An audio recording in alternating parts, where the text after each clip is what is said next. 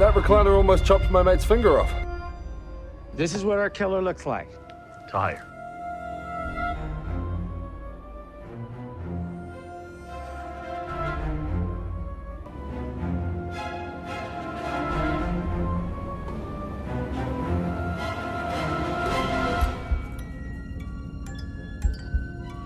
Everyone has been affected in one way or another by this terrible tomato onslaught.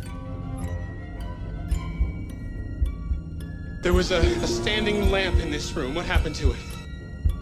Attack of the killer objects!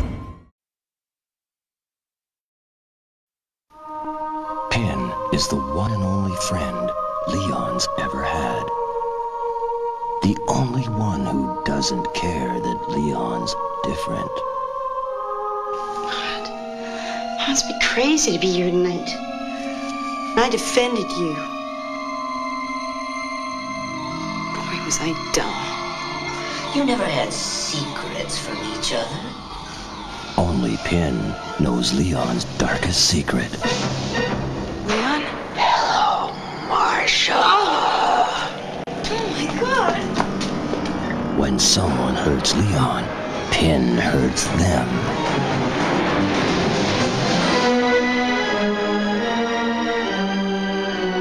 When someone tries to come between them, Pin won't let them. I don't think Aunt Dorothy will be staying with us for very long. What do you mean? Might take her a little while to uh, feel the vibrations, but I think she will.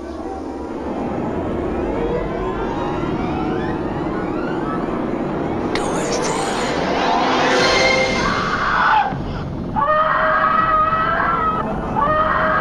If you want to get closer to Leon, you'll have to take care of Pin before Pin takes care of you. Is Pin a friend Oh. Oh, please. or an enemy?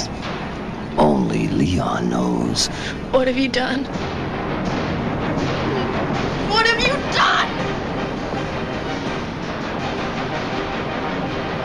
What am I gonna do? Pin, some friendships die hard.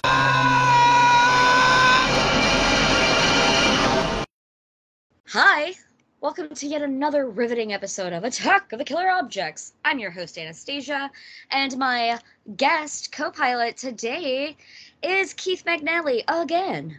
Hi, Keith. Howdy. Yeah, this is. Uh, I'm glad that you pulled me in for this one because uh, I don't mean to speak ill of. Uh, what did we do before? We did Bed of the Dead with the haunted bed, and we did The Lift with the haunted elevator. It's, you know, Mhm, fine mhm. films in their own way, but this is clearly a whole different sort of uh, level of movie. It is. It's far better. I would wager that this is actually a good film. Right. And and um there aren't that many of those in this genre where you could actually be like this was solid acting this was like cheaply done but well done for the budget and yeah you just this is uh it's got far more of a pedigree than say bed of the dead and it's got that classic uh, Canadian thing of it was only released in theaters in Canada and everywhere else it just went straight to uh, video. So it's that sort of middle ground. It's not like a super duper AAA film, but it's it's sad when movies like this go straight to to video because it's a little better than that. It totally is. It's definitely better than that. So, Pin, this is how this special little gem of Canadian terror came to me. I and I think I think I've mentioned this before, but I used to be a member of a Reddit horror movie club called the Reddit Horror Club.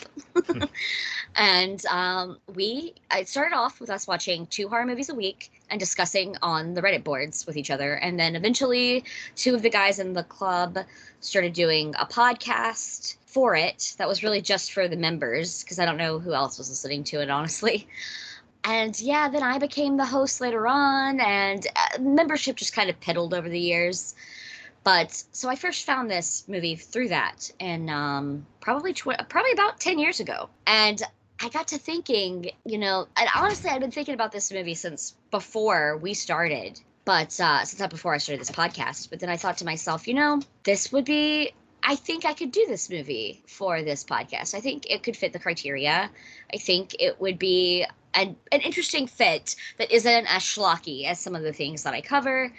And knowing that you do love your Canadian cinema, I had to tap you for the job. yeah, and it's one of those things I don't know if we're going to give away the premise at the start or let it kind of un- unravel as you describe the movie, but it uh it sort of threw me off in a way because first off I'd never heard of this movie, which is kind of nice. Like that's a rare treat. I deliberately didn't look up anything. I'm like, all right, let's just jump in and see what happens. But then because of, you know, Rubber and Maximum Overdrive and whatever, you know, the other uh, movies of the of, uh, it yes. really threw me off with this one where I don't know if it would have taken me so long to figure out what was going on in this movie, but I was like deliberately sabotaging myself. I was halfway through before I was like, "Oh, oh, that's what this movie is." you know. Yes. Okay. So I think what we're going to do is we're going to have our audience discover it as the film audience would. So like some people might know what's happening sooner than others. It really just so, depends on yeah, it really just depends on how um I guess your mindset and what you're expecting and all that jazz as uh, just before we even get into the movie at all, I guess because I wanted to make sure I didn't accidentally spoil anything for myself, all I saw was that it was called Pin. Uh, it was from 1988, and I just assumed because it, you know, not like I know every horror movie in the world, but when there's one I've never heard of, I just assume maybe it's one of these straight to Amazon Prime movies. So I was surprised that it was old, but I was glad because I love 80s movies. And just from the name Pin, I just assumed, okay, haunted bowling alley. so that's what I was going in with.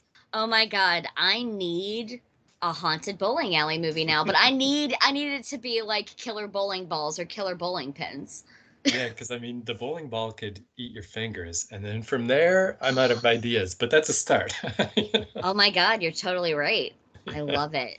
I love it or you could go the route of say like um, 1995's the mangler and the thing that sets up the pins could start like eating employees yeah you just have to find ways to get them in there where that's i guess where our our experience with the lift could be handy like if you find ways to get people in the elevator how hard is it to you know i don't know maintenance men and stuff climb into your your uh, engagement ring slides in you know you just find different ways for people to climb in there and Totally. I mean, we could we could give it the uh, maximum overdrive treatment, and then just various parts of the bowling alley come to life. Yeah, that's true. I guess it could start with some kind of haunted bowling pins, or oh, it doesn't have to be bowling pins. I guess.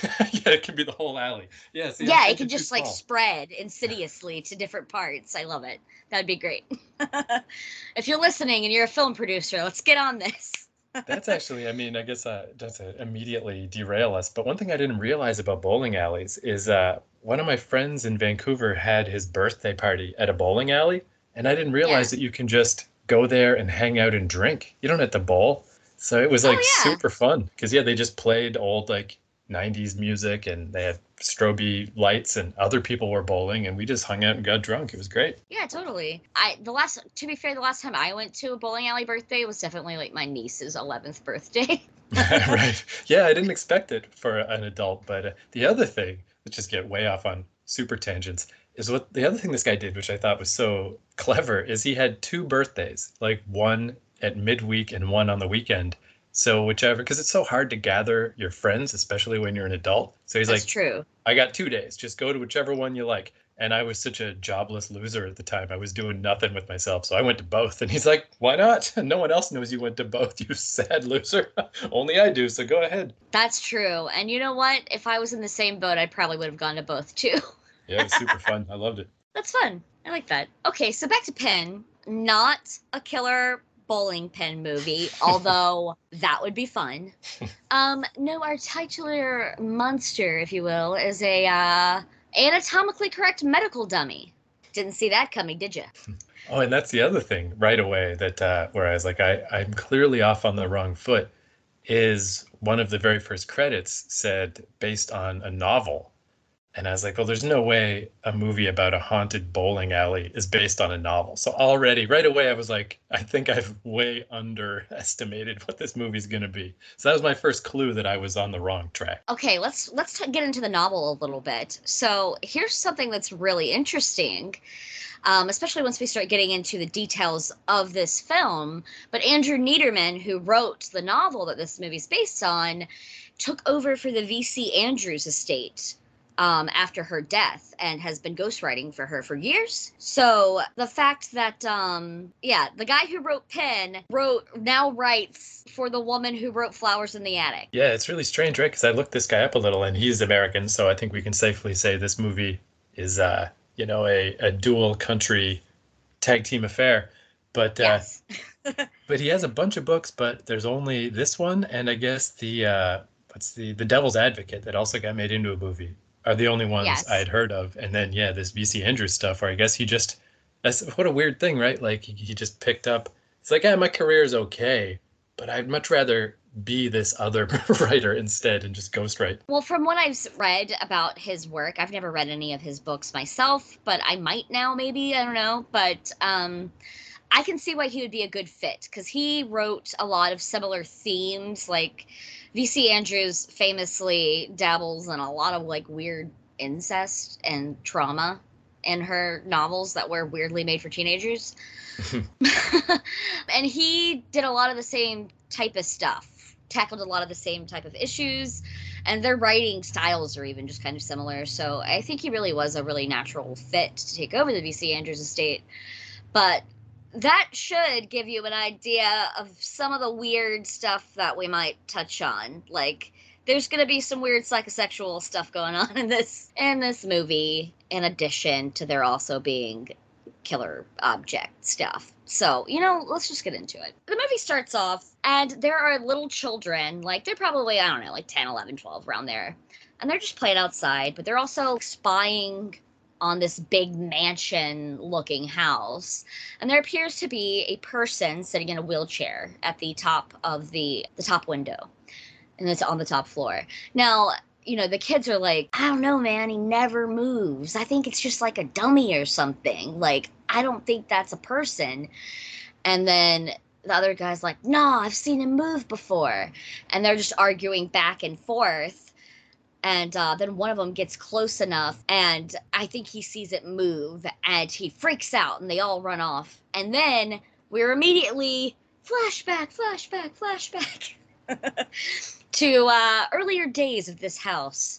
And that's where we meet the Linden family. Now, Dr. Linden is played by the wonderful Terry O'Quinn, who you might know from such fare as The Stepfather, which is a movie that I'm absolutely going to cover on my other podcast because it is based on a real case. Um, he's also known as John Locke. Or Maybe not John Locke. Maybe it is John Locke. I don't know. It's Locke. The character is Locke on Lost. If you've Oh, ever yeah. seen Lost, I only watched a bit of Lost, but it's like, oh yeah, okay, I knew I knew I knew him from somewhere. Yeah. He has a lot more hair in this film. but uh, you know, it was a good 20 years before, so that's fair. I, I do think too, like the casting is pretty good in this movie, where there's a lot of, uh, particularly the male characters are just weird, and everybody does a really good job of uh, getting across that they're not, you know, they're still like normal people, but but if you met them in real life, you'd be like, there's something weird going on. There's something off about these two. Ah, Yeah. totally. Um, the son, we haven't met the adult son yet, but the actor who plays the adult son is played by David Hewlett, who you might recognize from another piece of wonderful, delicious Canadian horror cinema that is the movie Cube. Oh yeah, jeez. yeah. It's like I've seen all these people and I didn't realize where I know them from. Yes, that is that is where you know these two. Um, I don't know much about the female stars of this film, but the men, I immediately was like, I know them. Yeah, and what I extra like about him is he, uh, he- the son, he just has this like he's pretty handsome. He's an actor, but he's got this thing where whenever he smiles, he looks like a person trying to smile. There's just something wrong with it. Yes, but I don't know if that's like part of the real actors, just like whatever. Because if it's not, it's a masterful, it's a masterful part of this performance. Yeah, either he's a genius or the casting director is like you just you have a weird smile. But even now, as we're gonna go through their upbringing, I felt like even most of these kids, because child actors, particularly in Canadian productions, are very touch and go. But I feel like pretty much all these kids even did a good job of just getting across that the son in particular is not a normal guy. I was pretty impressed with everybody in this. I totally agree. They all do a really good job. The, the kids, particularly, really do. Like, uh, you're totally right. Because I've seen a lot of uh, older Canadian films that were definitely like maybe TV movies. Right.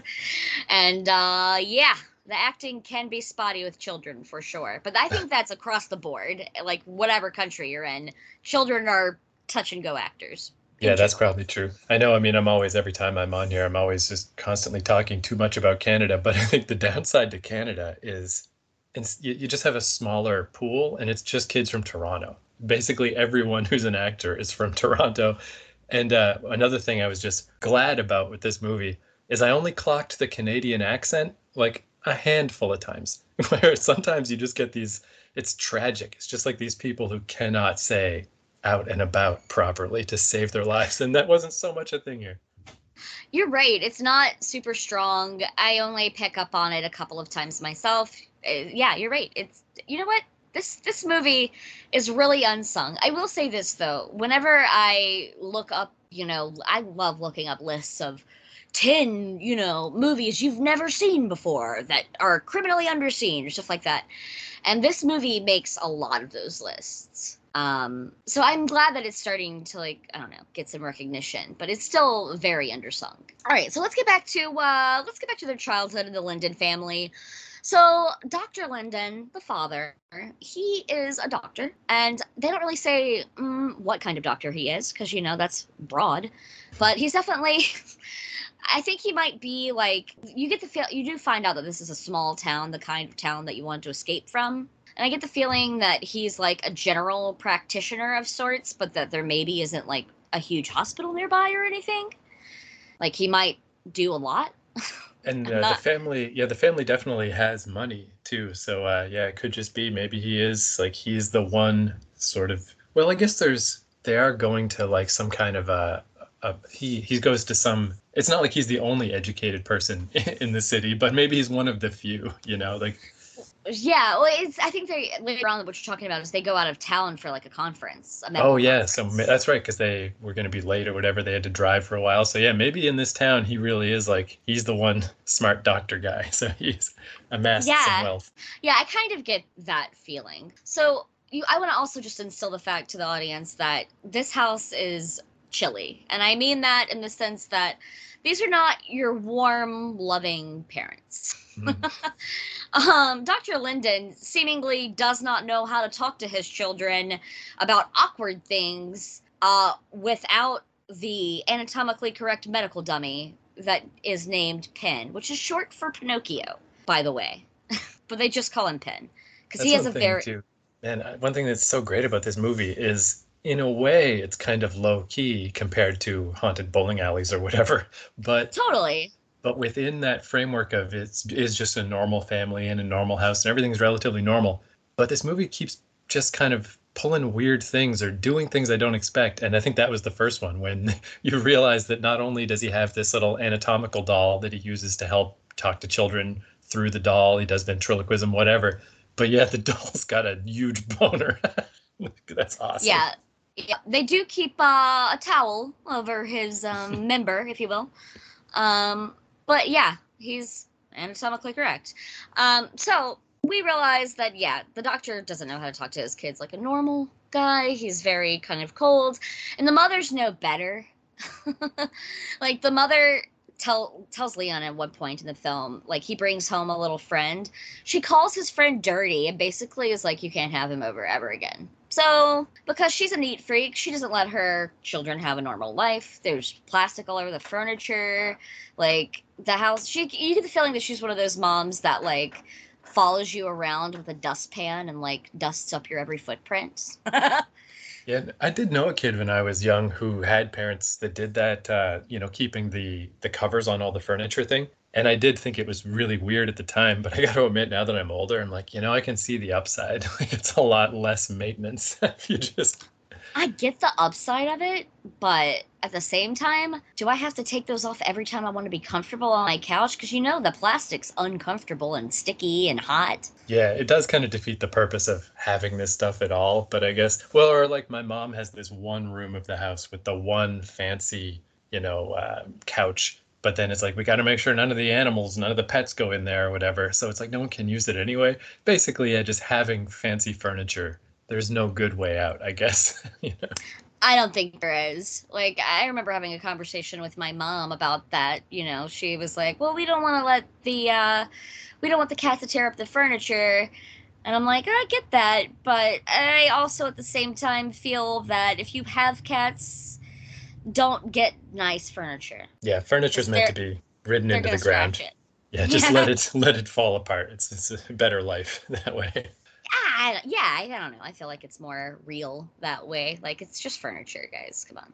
but anyway, so they're that type of family. Haha.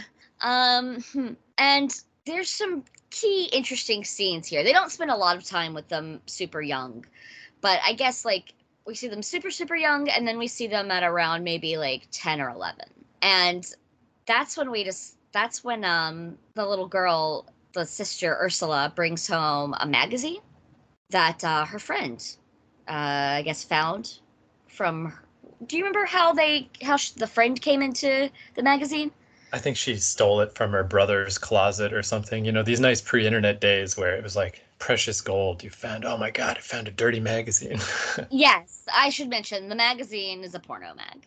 Right. Um, yeah. So, and this is a wonderful little scene. They're both like laying or sitting in bed like next to each other just like hanging out and the girl is the one that's like fascinating fascinated by this magazine she's like do you think mom's boobs look like that yeah and this is where i love too with the son uh what's his name leon leon yeah that uh yeah this is the first really clear indication that uh uh, well, kind of what these two people are like is that the daughter is a, a normal person. That's the tragedy here is that she's just trying to be normal.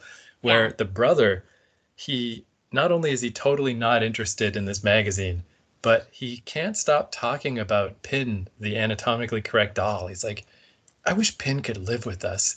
I want Pin to be here. And it's like, and I, I think it's interesting that they they make it pretty clear that while the daughter is you know, sexually interested in all these images, you kind of infer that maybe the son is sexually interested in the doll. you know, it really feels that way. Or romantically or whatever, something like that. I think he feels like the doll is his only friend. Yeah, that too, yeah. Um, I kind of get the feeling that Leon's like almost asexual. Especially as the film goes on.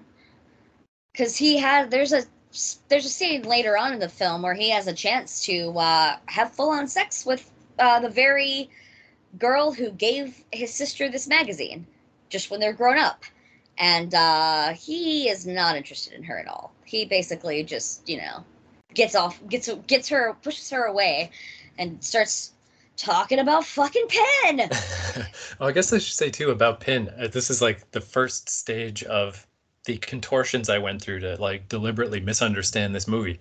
So the way the way the doctor uses this doll basically is you know instead of if the kids have to do something like yeah, you know give a blood sample or something that might be unpleasant instead of the doctor saying it he just uses ventriloquism to have Pin say oh don't worry it's okay you know talk to the kids but the movie like i don't think the movie was trying that hard to trick me because they do kind of show a close-up of the dad's mouth and it's very clearly supposed to insinuate that ventriloquism is happening.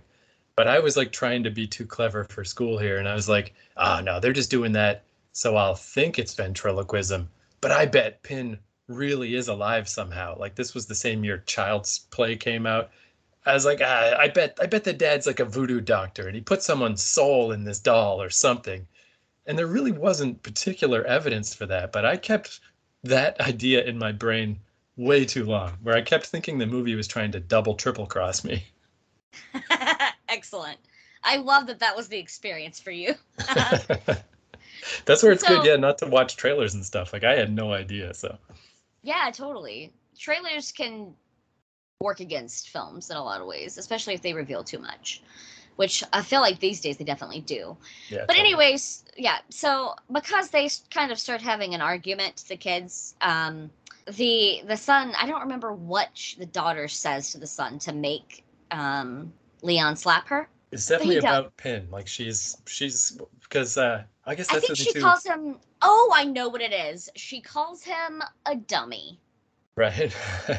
yeah, because that's the thing too that just keeps growing and growing. At this point, it's only a minor problem, but uh, is just basically that the daughter is very aware that Pin is just uh, an anatomical dummy and that it's ventriloquism that makes him talk. Where the son, Leon, you know, when he's very little, it's like, oh, he's sort of tricked. He thinks Pin's real, but hey, you know, probably believes in Santa Claus. It's not so weird. But as we keep advancing through them getting older and older, it's like the, the son just never catches on. So at this point, he's this is the first evidence that he's like, if you say bad things about Pin, I think you're saying that about a person who's my friend. So he gets really mad about it. Yeah, he slaps her. And it kind of reminds me, and my audience will know that I can't not bring up American Dad as often as I do. I can't help it. Um, but there is an episode of American Dad where Roger the Alien uh, plays a ventriloquist dummy. Um, like Steve, the setup is Steve is doing a talent show, and someone like puts something in his drink so he can't sing because on the show he has a great voice. So he can't do that. So Roger offers to break out a retired character of his, which is a ventriloquist dummy. And uh, part of the, the funny thing that I'm getting around to is um, Steve does the same thing here and refers to Roger as a dummy, and he immediately slaps uh, Steve and says, "What did you call me? A what? You don't use that word. I am an articulated Kisio Maquette." uh, so that's that's I got real real American Dad vibes here. Um, yeah. So then the mom comes in and they kind of hide the magazine behind uh, their back, and she's like, "What do you have?" And she sees this, and then this prompts the talk. And the mom's not giving the talk, of course. Dr. Father is, and Dr. Father can't possibly do this like a normal human, so he does it through Pin. Of course. And by the way, Pin's voice in the movie is very creepy. It's Yeah. like this this really like gravelly, slow, uh, quiet, calm thing to it. I can't do it justice, but it's weird. That is pretty similar though. I think that is part of it too that is kind of like that that neat kind of ambiguity is that clearly his voice is sort of meant to emulate, you know, somebody talking without moving their their jaw, you know, like a ventriloquist thing. But at the same time it's obvious that no one is talking that way. It is someone just talking, but they're sort of doing it in that way. But that's neat too because again, if you're if you're on my uh my stupid wavelength of like I think Pin's an actual real person, it does kind of let you keep things ambiguous for a while. It does. Um, I, I, I like the way that they kind of wink at the camera and you can do what you will with it. But yeah, so they, you know, middle, middle, middle, they're telling you about sex. And my favorite part of this whole thing is eventually the doctor looks at Leon and was like, and of course, through pins, like, now, will you remove my lap towel? And Leon's like, mm-mm, no way. I'm not, mm-mm, nope, I'm not doing that. but the daughter, of course, is like, I'll do it. And she immediately pulls the towel off of Leon's penis. And the first thing she does is such a normal, natural little kid reaction. She just giggles. Pulls it off pin, you mean? You said Leon. Oh, yes, I'm Yeah. sorry. Oh, this my God, movie's would gonna get weird. It's gonna get weird enough that yeah, it's it's not that weird yet. Although Yeah. speaking of that, was this before or after? I think this is after um, Leon comes in to talk to Pin because they also the dad says, "Hey, don't talk to Pin when I'm not around," because obviously you know he can't do the ventriloquism when you know he's not around. He doesn't realize though that uh, Leon believes in Pin so much that he he goes in and talks to Pin all the time on his own. But then a nurse comes in and this is one of those moments again where this movie just jumps way further than you expect it to go. Where this nurse comes in and locks the door and basically uses the pin doll like a giant sex doll dildo, while poor little Leon is like hidden in the corner watching. And, you know, if he was already asexual or whatever, now he's like actively repulsed by the whole idea of sex. Like, what are you doing to my friend Pin? Yes. Because yes, Leon is hidden behind the privacy screen that patients like change into the nightgown or the gown or whatever in, and he's just quivering there, like watching this whole thing happen. To him, his friend is getting raped by this nurse. And it's one of those things too where like if that happened in Phantasmagoria or something, it wouldn't be that weird. But because this is a relatively normal movie, it like changes the stakes of how weird things feel. So when stuff like that happens, it feels super weird. And you're like, man, I can't like that happened to me a bunch of times in this movie where I'm just like, I can't believe that just happened. like what the hell? Yeah. The first time I saw this, I did not expect the nurse to full on just like, and you know what? She doesn't even do it in a normal, the way that you would assume. I mean, she puts the doll on top of her instead of getting on top of the doll. Right. I feel like that's just a weird way to masturbate. Maybe that's just me. but yeah, I also there's this in that scene you see um there's a moment there where you see Pin's you know eyes and his head is is turned in just the right way where it looks like he's helplessly staring into Leon's eyes.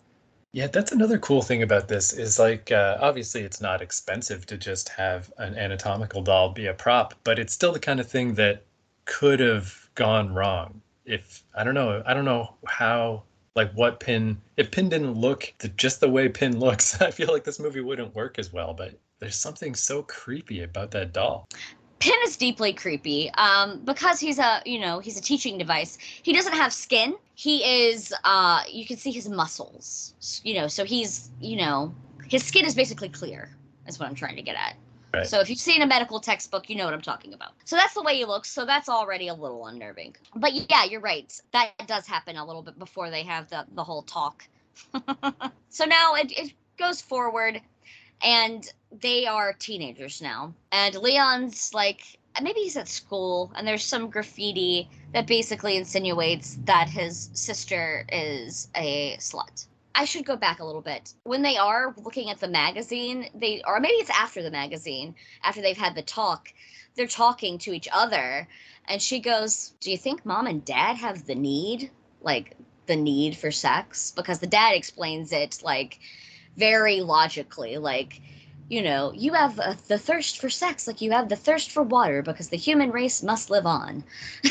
Not the worst way to describe stuff, especially if you're in this weird waspy family. You know, like it's sort of like Very waspy. Yeah, and it's like because that's probably kind of how he saw it too. Of like, yeah, you know, me and your mother obviously did this a couple times, but uh, you know, we didn't make a habit of it. It's just a need. Sometimes you have to do it. Yeah. I feel like, yeah. I wouldn't be surprised if they were like, one, two, we've got two kids, never touch other, each other again. but yeah, so, you know, she's asking Leon, do you think, do you think mom and dad ever get the need? And Leon's just like, well, yeah, we're here. but he's just so uninterested in the whole talk. And meanwhile, Ursula's like, I think I'm really going to like the need. I think I'm going to be good at it. yeah, again, that's like the tragedy of her character is that she's just normal. She just wants She's to be so normal. normal. Yeah. She's like ja she's so sex positive. It's great. Poor girl. Leon finds her making out in a car with some dude and uh he basically like assaults the kid. He pulls the kid out of the car, you know, is like, you know, get out of here. And he makes her tell you know, he's like, You'll never do this again. I don't want a slut for a sister or whatever, you know. It's you know, he's awful to his sister basically. And then he also she oh, well she tells him, you know, that she's pregnant.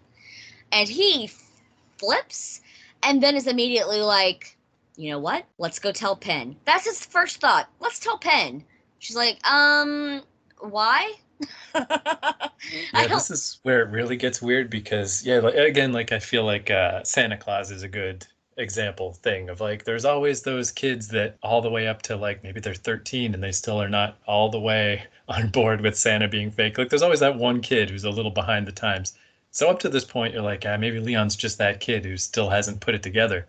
But at this point, they're full on high school teenagers. And yeah, he's still very much believes, as I did as a viewer, that Pin is alive. Yeah. So, you know, whatever. So she goes along with it and they talk to Pin and Pin's like, tell your father the doctor is a, a man of medical science. He'll understand, blah, blah, blah.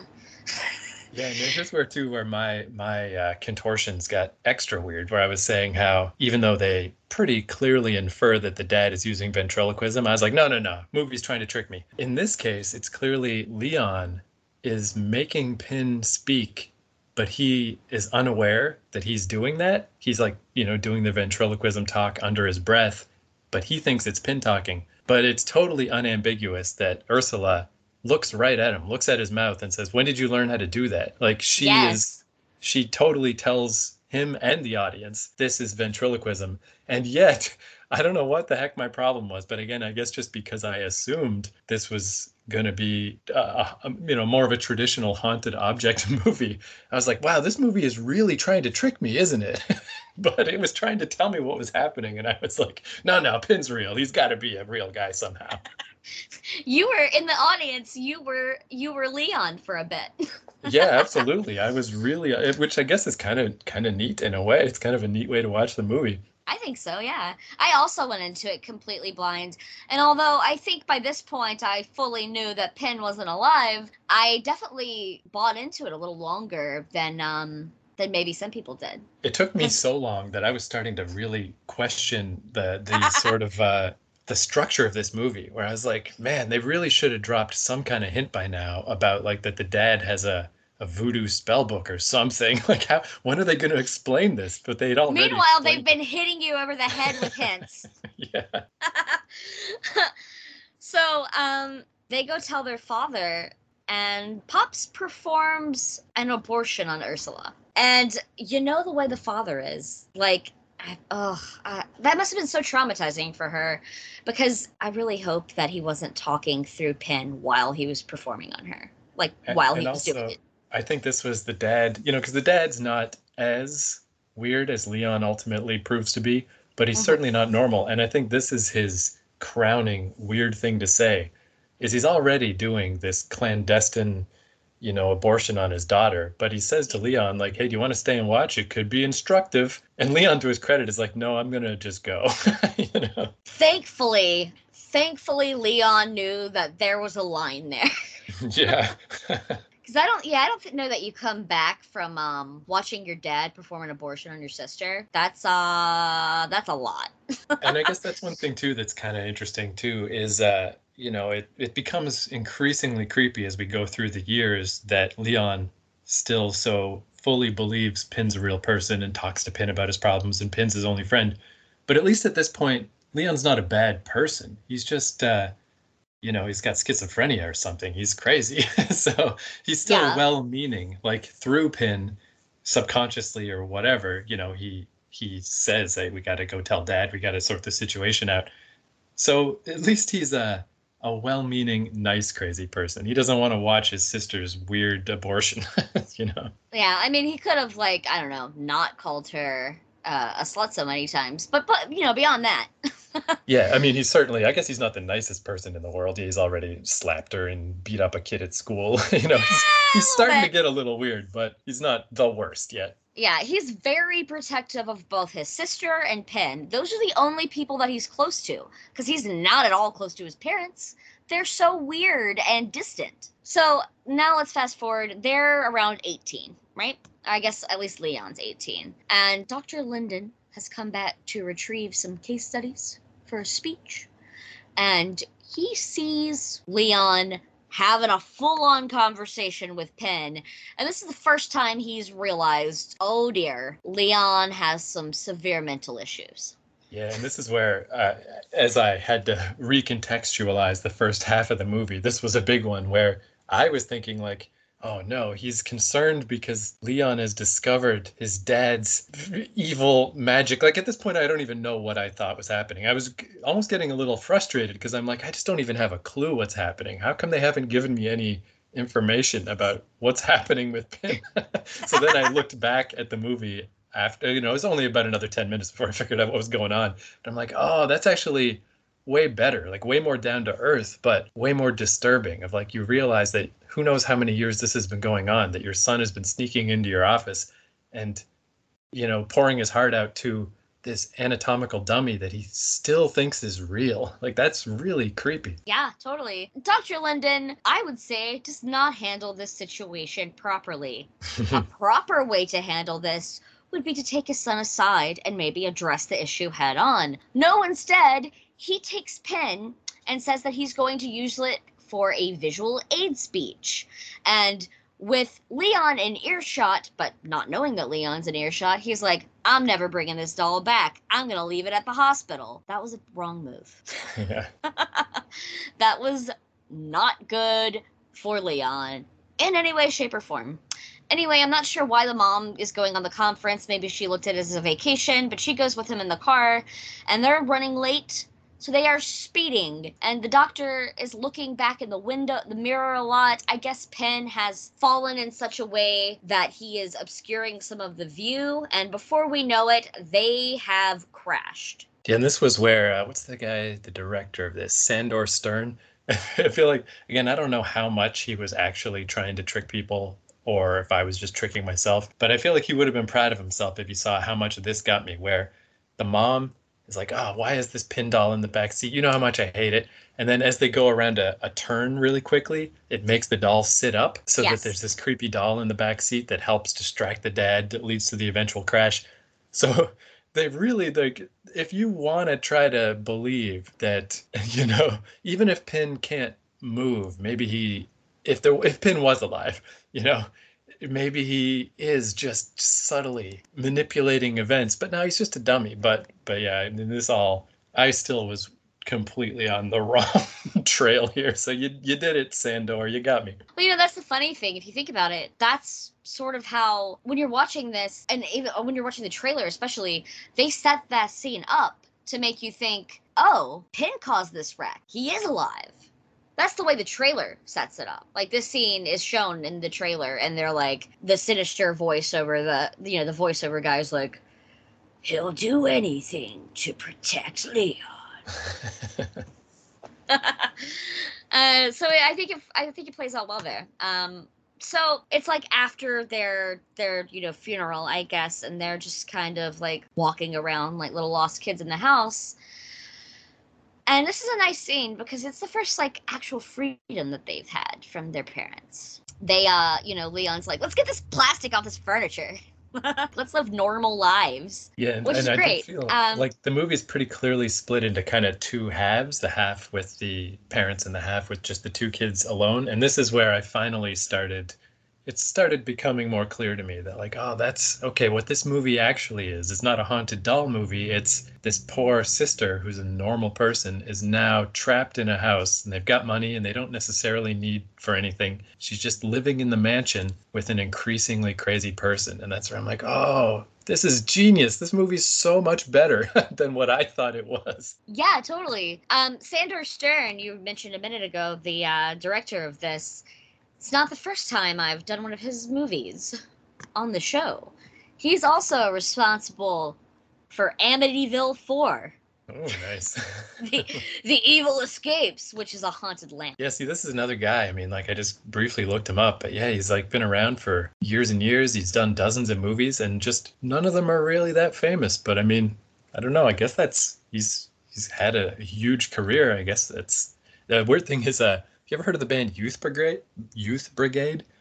I have, yes. Three of his four sons formed the successful Los Angeles hardcore punk band Youth Brigade. that's like really weird. That's interesting, and that's a fact I would have not known. That's fun. That's a fun yeah. fact. So, as life progresses for them, post parents, Ursula's having a normal life she's getting out there you know.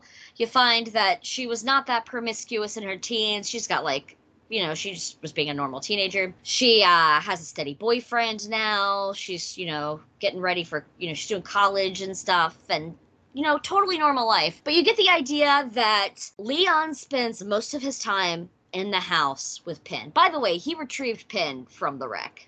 Yeah. Oh, and there's also, I mean, they kind of, this sort of goes by real quick. This is the kind of thing I feel like they probably dwelled on more in the novel. But they did initially have like an aunt because they can't just have these kids live alone. So the aunt comes to kind of look after them.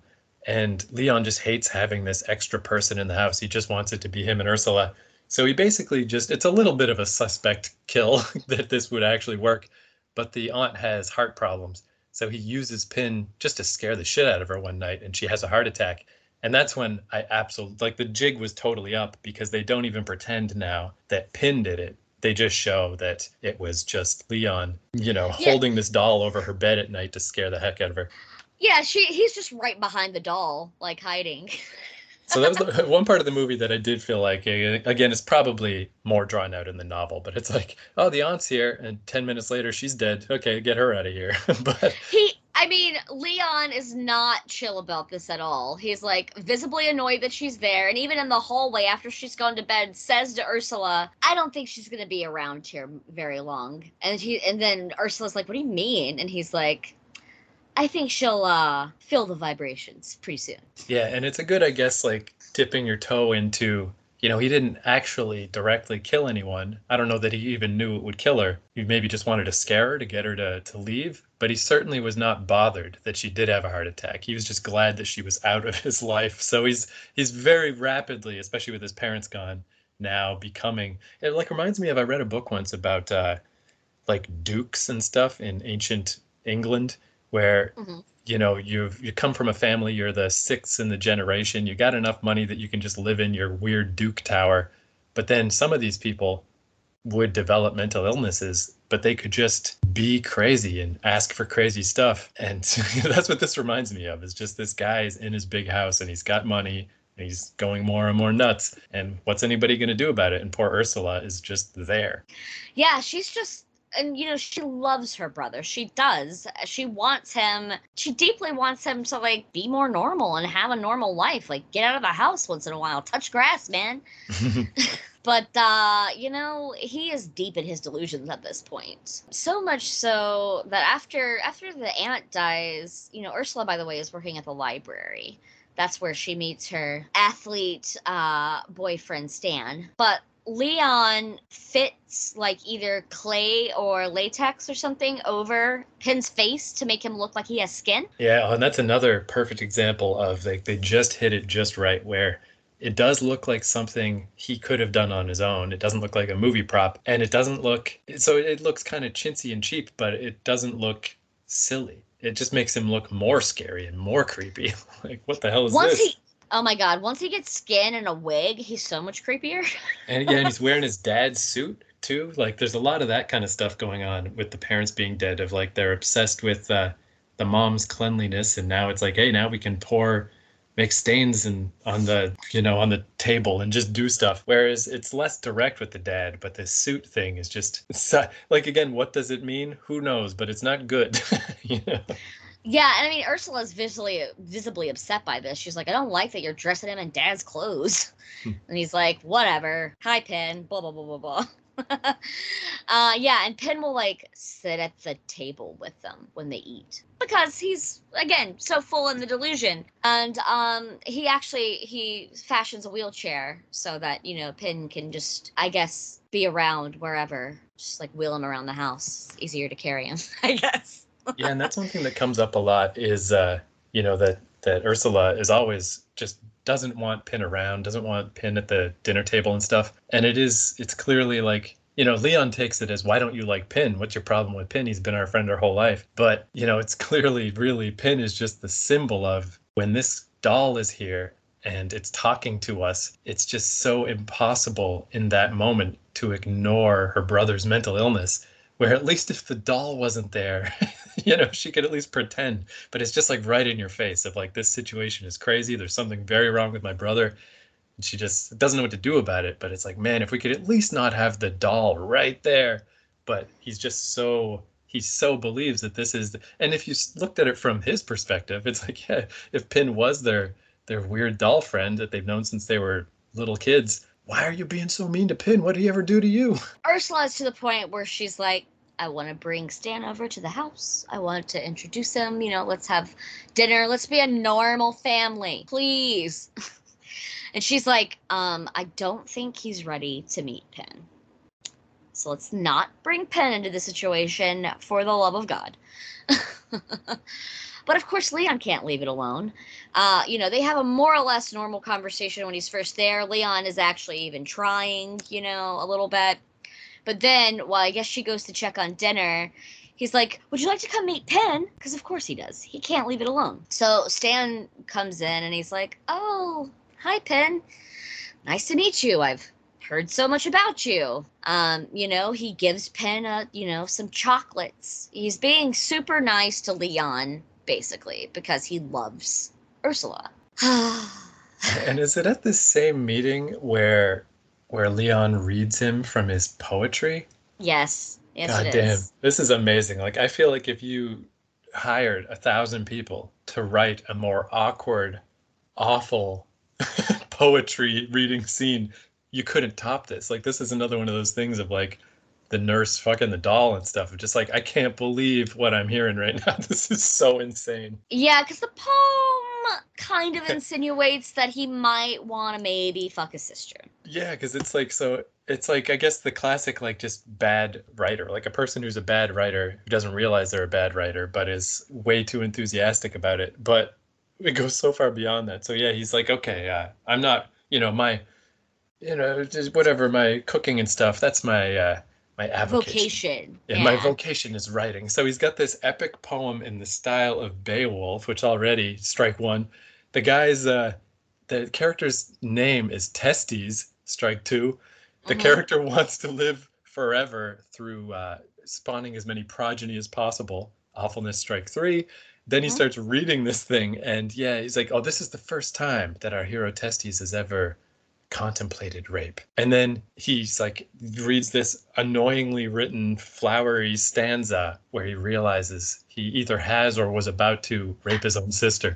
Like on every level, it's the most awful thing I've ever heard in my life. And I was like, It's "This so is bad. Andrew Neiderman, I I might have to read some of his books. He might be a genius because it's like, how could you write something like you have to be a good writer to write something that bad? it's like, wow. That's true. yeah, you can't uh you can't just produce a steaming pile of shit that good. Yeah, and it's and it puts uh, the boyfriend. His name is Stan, I think. Like he's already in an incredibly awkward situation with the this pin thing, and then they pile the poem on top of it, and it's just like, holy fuck! like, what is he supposed to say? Yeah, yeah, yeah. It's it's awful. So Leon, um, after this whole thing, doesn't trust Stan. By the way, this would does not help his feelings towards Stan. He thinks that Stan just wants Ursula's money and um, that they're just gonna like stick him in a home or something. And he's not down for that. So he calls Stan over in the guise of discussing a surprise party for Ursula. And you know he drugs Stan like not long into him being there. And Stan does fight back, but it's not enough. And he drags Stan's body and like hides him in a woodpile. And then you know when he does when Ursula doesn't hear from him later on, he's like, "Oh, you know, I, I, he called earlier. He's sick, and uh, or no, he's visiting a sick friend out of town. Uh, you know, he'll get back to you later." And she's like, mm, "I smell bullshit." That's the thing too, where I feel like this is this kind of thing that if I ever see the book around at a used bookstore or something, I'm totally gonna read it. But I gotta watch this movie again too because there's just so many little, there's so few characters, but it all intertwines so well. Of like, there's something going on with, I mean, the pin name, the Pinocchio name, and you know the the little joke that they used to make when they were kids is his nose never grew because he never told a lie. You know, Pin's the guy who'll always tell you the truth. But at the same time, since Leon is Pin, he can't lie for shit. He just doesn't know how to do it. His lies are terrible. Plus, he says crazy things that can't be real and doesn't realize that he's doing that. But they also tie in the parents, where it's clear that uh, Leon learned the dosages and how to drug someone through his creepy doctor dad. But then when it goes wrong and he's got this guy's blood and bludgeoned him and stuff, it's like, hey, didn't your mom teach you anything useful? You know, Pin tells him, like, clean it up. So it's like, oh, we got the dad, we got the mom, we got Pin. Like, it's all tying together. I love how he chastises himself through Pin's voice. Yeah. we can't lie for shit. Didn't you? Didn't you learn? Yeah, you're right. It's great. He's so far gone. But Ursula knows for a fact that he's been there. She sees the gift that she gave Stan. Yeah, it was like a, a, watch, one of those nice 80s watches that makes the little. Yes. She hears it go off and realizes She his hears- code was there. Yes, she hears the alarm on it go off and is like, Stan, where are you? And that ties into the cleanliness with the the mother thing too, because then she sees this little faded stain on on the carpet where Stan had been bludgeoned. In a normal house, maybe you wouldn't notice, but in that house, something happened because there's not supposed to be a stain there. Yeah, exactly. And so she starts screaming, and Leon is like, What have you done? What have you done? And she leaves out of the room and she comes running back in full tilt with a double axe. Oh well, also yeah, like that's the other thing of just the the extent of of Leon, like where this is where the buck is totally up, but he still like he still just has no conception that Pin's not a real person because his first thing he says to try to lie about it is Pin did it.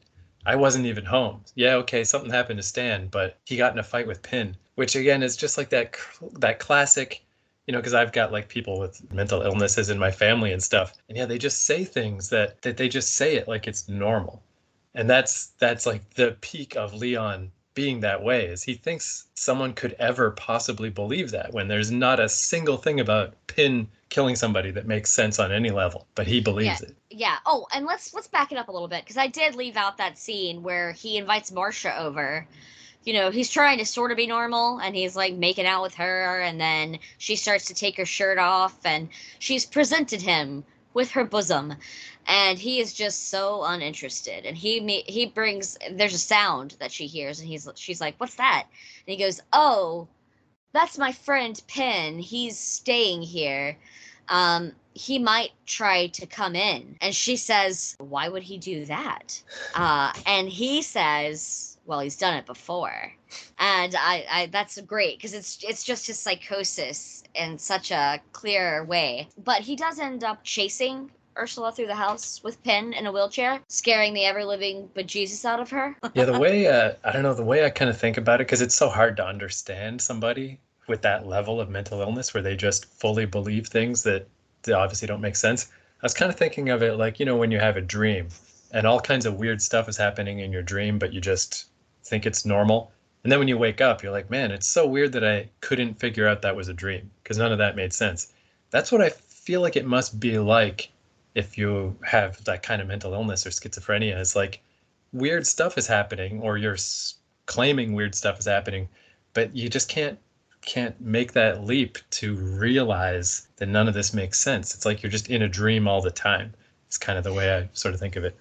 Yeah it's it's very real for them inside of the psychosis absolutely. That happens. Anyway back to the you know climax of the film here. Ursula comes at leon with this axe and then the screen goes white and we're not we're not sure what happened. And then it comes to cops all outside of the house and the police have found stan's body and he's still alive!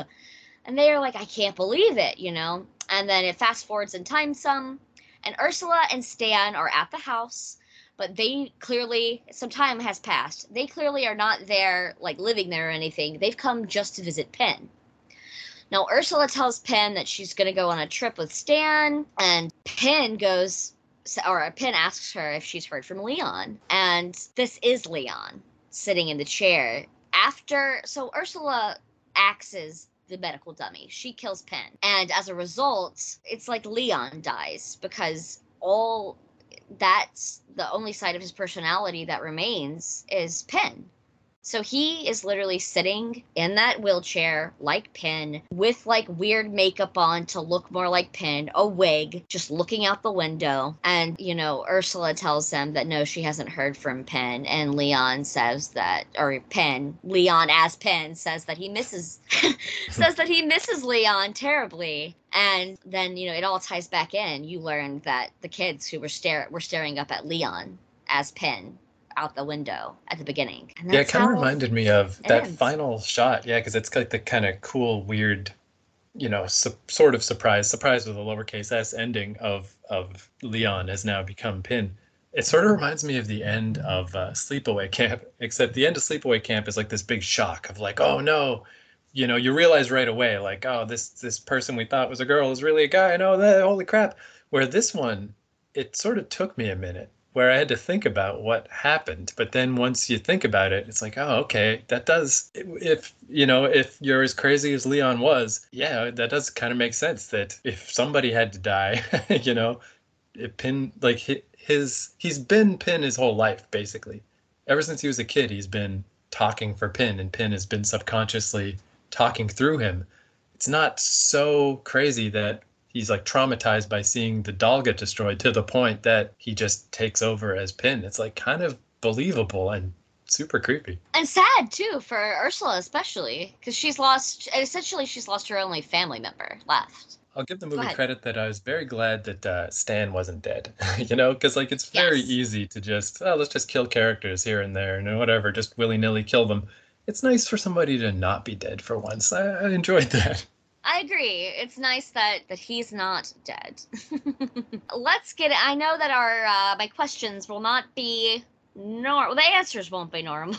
um, quite on track. Let's go for it. Have for best kill. Uh, I guess I don't know. See, yeah, it is so tricky with this movie because because uh, there's very few actual people that die and yeah, it's certainly not the same as like having the haunted haunted elevator cable come down and wrap around someone's neck. You know, it's so different. I think we can also add in just the attacks that happen as well. So go with that. The attacks and the kills. What do you have for the best violence I, in the film? I mean, I guess I would go with Stan toward the end because like he he drugs this guy who's like quite a big, you know, athletic dude, but he he just and it would have been enough. It would have been fine, but he just can't just leave him there. He has to start saying creepy stuff to him of like, uh, you know, this uh, you thought you could take all my sister's money, which of course that's not what he cared about. He didn't even know the sister had money. The, the sister didn't know he had money. She had money. You know, it's just another one of Leon's crazy things. But yeah, while this drugged guy, he already knows the brother's super crazy, but he just didn't expect it to get to that level. Like imagine yeah. being him in that moment where you're trying to stand up while this creep with his testes and his epic poems is talking all this crazy shit to you and oh man how awful. Yeah i'm gonna go with him creepily chasing marcia through the house yeah. after after he you know like starts to have sex with her and then pushes her away and starts talking about Pin, chasing her through the house as Pin, top level derangement. And how it's almost like normalized because yeah the sister comes home and is like what the hell are you doing so it's obviously crazy to Marcia, but to to Ursula, it's not so weird. She's just like, you know, he's done stuff like this before. It's you know, kind of par for the course for this guy. Yeah, like, well, at least you're fine. uh, so what about worst? What do you have for worst? I mean, I'd have to go with the aunt because again, I just felt like uh, that's one of those little. I don't know. I feel like I might have even just sort of, if I was writing the movie version, maybe just skip right past the aunt. Like, there's a certain value to showing that Leon's becoming increasingly willing to endanger people, but the uh, you know the heart attack death is so uh, it's one of those things like does that really happen? That that feels very like a weird movie thing, you know? Right, like can you really get scared to death?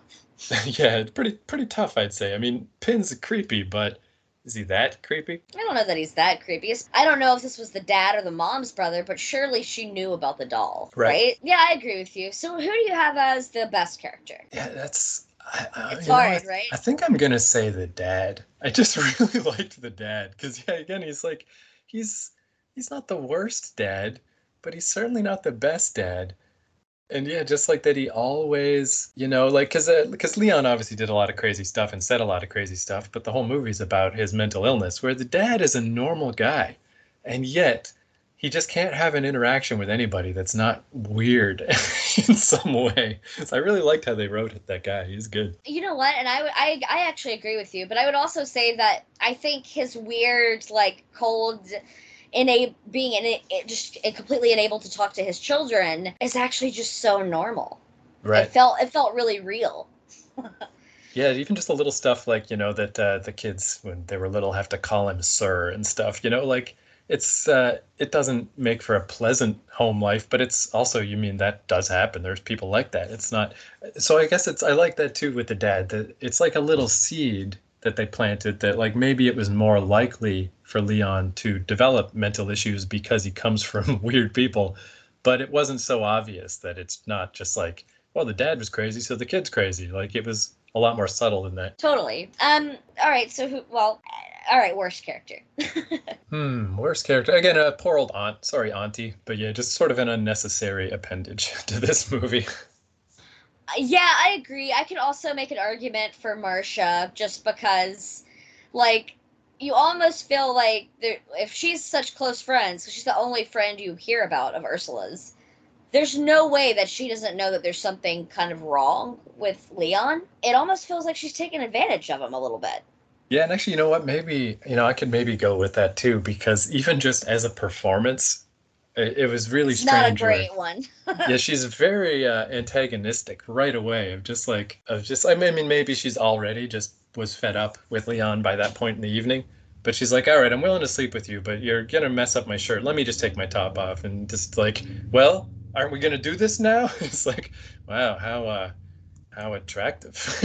yeah, Oh, that's that's very romantic, lady. Um, you're really putting me in the mood now. Uh, yeah, I agree with you. Um, funniest moment. Man, I mean, it's either when they first reveal that Pin has an erection and that the nurse bangs Pin, or it's that maybe, or it's that that uh, testes poem. Because both those times, where just like I had to stop it for a second and just just stare in wonderment, like what what just happened in this movie? like what the hell? Totally. Um, I'm gonna go. I, I'm actually gonna go with the Ursula when she's a child saying, "I think I'm really gonna like the need. I think I'm gonna be good at it." She's just like so jazzed about sex. All right. Well, that leads uh, leaves us with most what the fuck moment. Hmm yeah, maybe uh, it's a maybe it's a repeat, but I just maybe I'll go with testes. Like I just love that stupid thing so much because it reminded me of uh, in my apartment in Toronto. We used to have just I don't know where it came from, but we had a copy of the first Game of Thrones novel and uh, Story of Fire and Ice or whatever. And every once in a while, we would just pick it up and read part of it out loud to each other to make each other laugh. Because like if you ever tried to read Game of Thrones, it's a really long-winded BS about like, oh, and he ate of the suckling pig and it ran down his beard and all this crap. um yes, George R. R. Martin loves to vividly write about food. I've I've read all of the Game of Thrones novels. well, this kind of reminded me of that, of just like like just like I wish I had that guy's poem. I wish Andrew Neiderman was like wrote that as a side piece of just like how crazy can this thing get? Because just that little piece that you hear is like, wow, that's incredible. Of like, and it, and it sort of hits that nice level of of this guy has a lot of problems, but he's not just completely divorced from reality. He can sit there and write stuff, but what comes out is going to be something that no one else on earth would have written. it's just like, whoa. Yeah, that I've really I don't know, maybe it's just because I've been struggling myself to like write a novel or whatever. And it's just like like that's the it's almost like your worry. Like what if you write a thing that you think is good and then people read it and they are an asshole like I was to Game of Thrones. you know, just someone says a dick about it and they're like, look at this bullshit. This sucks. And like, so maybe that's why that gets me so deep. Is like, wow, this sucks. This guy's writing is beyond shit. This testes poem. What the hell? So I just love that part. I, I agree with you. I wish I could find uh, that somewhere. Maybe I can, but I, I haven't found it so far. I might have to do deeper uh, Googling. Um, I think it's going to be great too. Where I mean, I haven't been to a big city since COVID, but I assume used bookstores still exist. So next time I'm in like Montreal or Toronto or something, like it's going to be a great thing. Like it's fun to have uh, like a goal when you go into a used bookstore, just something to look for. So I mean, the pin novel is going to be my thing. Like sure, I could just Amazon it, but just someday, years from now, I'll probably just find it somewhere, and it's going to be so exciting to read it. You'll have to let me know when you magically find the dusty '80s uh, paperback of it. yeah, we'll do a book club edition. Oh my gosh, that'd be amazing. All right, so I'm obviously gonna go with not just the fact that the nurse used Pin as a dildo, but as I re I'm reiterating what I said earlier that the way she did it was particularly what the fuck. like poor Pin looks like he I mean, he fully looks like he's being raped. He's just looking helplessly over at Leon. That was a very what the fuck moment in this movie. I guess too, if you're the type of person who's willing to, because it seemed like she kind of did this semi regularly. If you're willing to have sex with an anatomical doll, who knows what your techniques are? That's fair. She this was probably not her first rodeo with Pin. Poor Pin, systematically assaulted by the nurse. yeah, Pin Pin is the real victim in this movie. I mean, really now. Just hated by everyone, you know, in a tossed in a car to be taken away, and then killed with an axe. Jesus, poor dad. Yeah, poor Pin. You didn't deserve all this. See, this would be oh man, wouldn't that be great too? Instead of this like thoughtful, interesting, well-made movie, to just make Pin two, where Pin really is alive, just make a piece of trash. Oh, and he would have to be like stitched up like Chucky was in Chucky 2. yeah, yeah. Like what was the thing in Child's Play two where it's like they pulled off Chucky's hand, so he just uh, stuck a knife in the stump and taped it on. like, Yep, You could just do yep. crap like that. But you know what's fun? That's almost a callback to Evil Dead 2. Yeah, that's true. Yeah. Uh, you know what's sad too? If you made like a really schlocky pin too, like again, you were saying how this movie is like so obscure. Because yeah, after I watched it, then I started looking things up, and there's a very small wiki page, a very small IMDb, and it really does just come up on these lists of ten movies you've never heard of. So if you made a terrible pin too, it would probably be more popular and more famous if it was just on Netflix. And then people would go back to this movie and be like, "What's what the hell's going on here? This is a good movie." They'd be like, wait, Pin wasn't alive in the first one? That's Yeah. weird. it would, just, it would really throw people off. It would, because they would be like, wait, when do we realize he's alive? Oh, and just imagine how awful it would be in Pin 2 if he really is possessed and ambulatory, but he still has a big boner the whole time. It would just be the Oh worst my. movie ever. Oh my god, he's just walking around with a perpetual boner. yeah. Oh, that would be that would be the real terror. um, all right. Well, I think that about wraps it up for Pin. That's a wrap. Cool. Well, yeah, definitely. I mean, thank you for telling me about this movie. you know, I mean, it seemed right up your alley. You were the man for the job, for sure. it's actually super interesting too. Where uh, one of my little things I've been working on, like a side book, when I get too stressed out by my novel I'm trying to write, I've got a little side one that's kind of like a Lord of the Flies thing, but it's these two kids that get trapped on an island, and I decided I'd have it so they have plenty of food. Instead, it's about one of the kids going crazy. And it's kind of Sure. based on my brother basically is undiagnosed schizophrenic. It's a whole thing. But it is just two people stuck on an island. So it's very similar to these two people stuck in the house. And it was kind of neat because I was a little worried writing this story. And I'm like, is this too boring? Like, are people not going to get what's so terrifying about? So one of the kids is going crazy. Kind of who cares? I mean, they're not in physical danger.